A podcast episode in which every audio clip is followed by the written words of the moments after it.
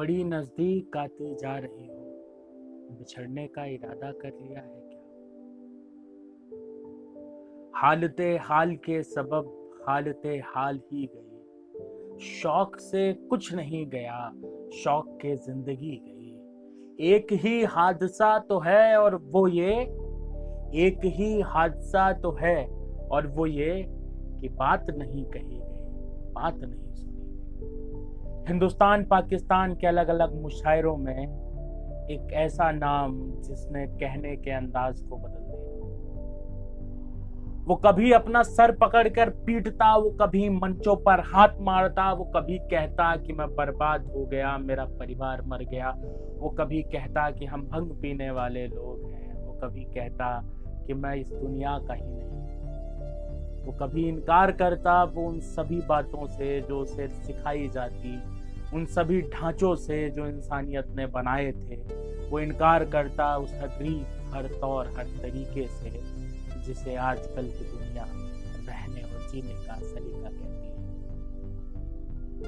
आज तक अवार में बात शायद जॉन एलिया जॉन एलिया की शायरी से जितना जुड़ना आसान है, जॉन एलिया की ज़िंदगी से जुड़ना उतना ही कठिन है। उनके जो उनका जो रफ कट था, उनके बात करने का वो तरीका जो औरों से बिल्कुल अलग था। कभी वो अपनी मस्ती में कह देते कि, है पहलू में टके की एक हसीना, है पहलू में टके की एक हसीना, उसी की फुर्सत गुजारी जा रही है। कभी वो मंचों पर झुंझला के कह देते कि, मेरा घर बर्बाद हो गया, मेरे सारे लोग मर गए। ये हंसने की बात है? अच्छा ये हंसने की बात कभी जॉन एलिया कहते थे कि साल हा साल और एक लम्हा। साल हा साल और एक लम्हा, कोई भी तो न इनमें बल आया। साल हा साल और एक लम्हा, कोई भी तो न इनमें बल आया। खुद ही एक दर पे मैंने दस्तक दी, खुद ही एक लड़का समय निकल आया। ये जो लड़का समय निकल आया ना, ये शायरी में कभी कहा नहीं गया है। शायरी में बात करने के इस ढंग को पहले कभी किसी ने नहीं सुना। जॉन की शख्सियत भी जॉन की शायरी की तरह अनोखी थी। पहले मंचों पर कोई इस तरीके से एक्सप्रेसिव नहीं हुआ। अगर आज भी आप जॉन एलिया को यूट्यूब या अन्य माध्यमों पर देखें तो जॉन एलिया जिस तरीके से बात करते हैं, उस तरीके से बात को सुन पाना अपने आप में बहुत बड़ी बात है। जॉन एलिया का जन्म उत्तर प्रदेश के अमरोहा ज़िले में 14 दिसंबर 1931 को हुआ था। जॉन एलिया के पिता भी एक बड़े स्कॉलर थे।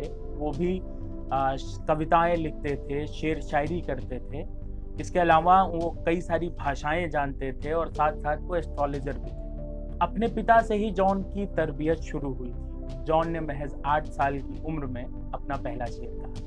हिंदुस्तान में उन्होंने कई सारी भाषाएँ सीखी, अपनी गज़ल की नई जमी को तलाशा और धीरे धीरे वो बेहतर हो रहे थे। लेकिन 1947 में देश के विभाजन के बाद उन्हें यहाँ पर सुरक्षित महसूस नहीं होता था।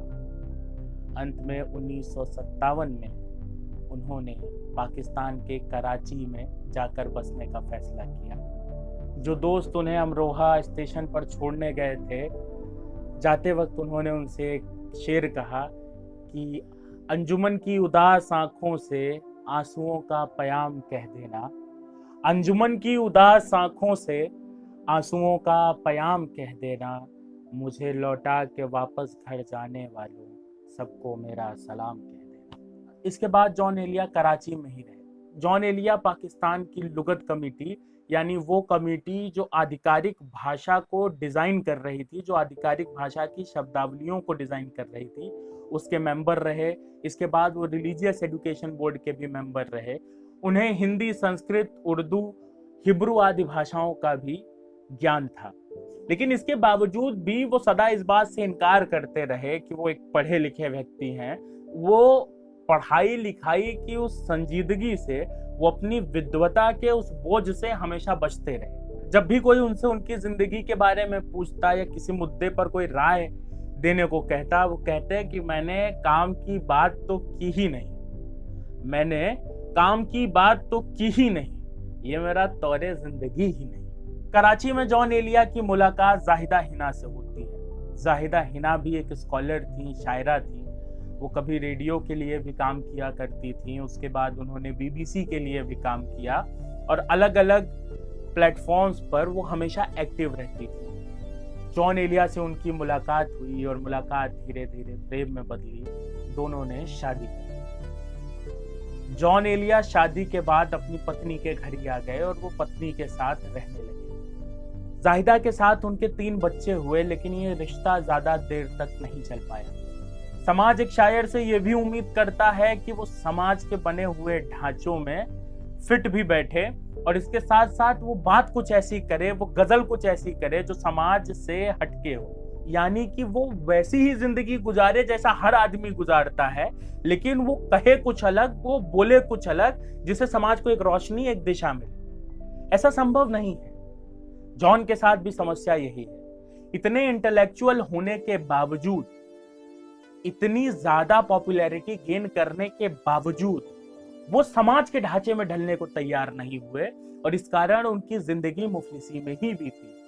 उनके कई सारे दोस्त बताते हैं कि जॉन एलिया के कमरों में अगर आप जाएँ तो उनमें सिर्फ़ किताबों का बोझ रखा रहता था।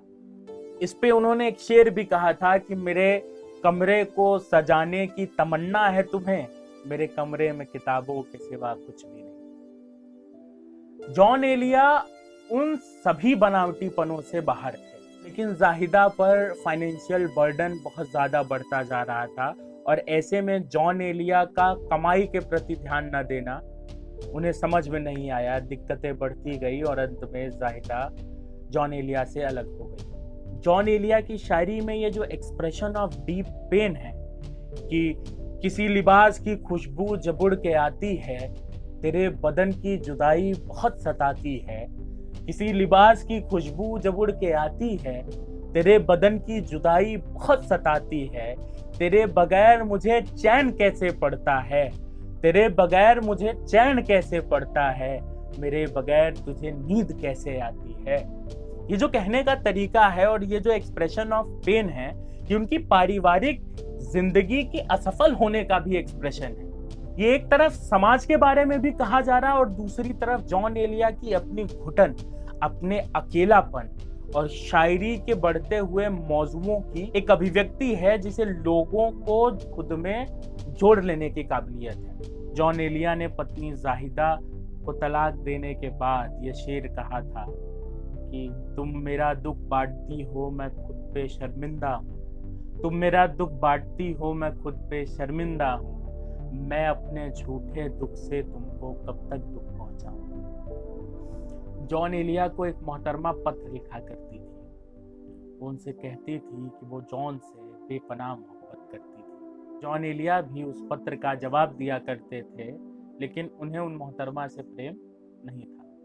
कुछ समय बाद पता चला कि उस औरत को टीबी है और वो औरत मर गई। जॉन एलिया को भी ट्यूबरक्लोसिस था।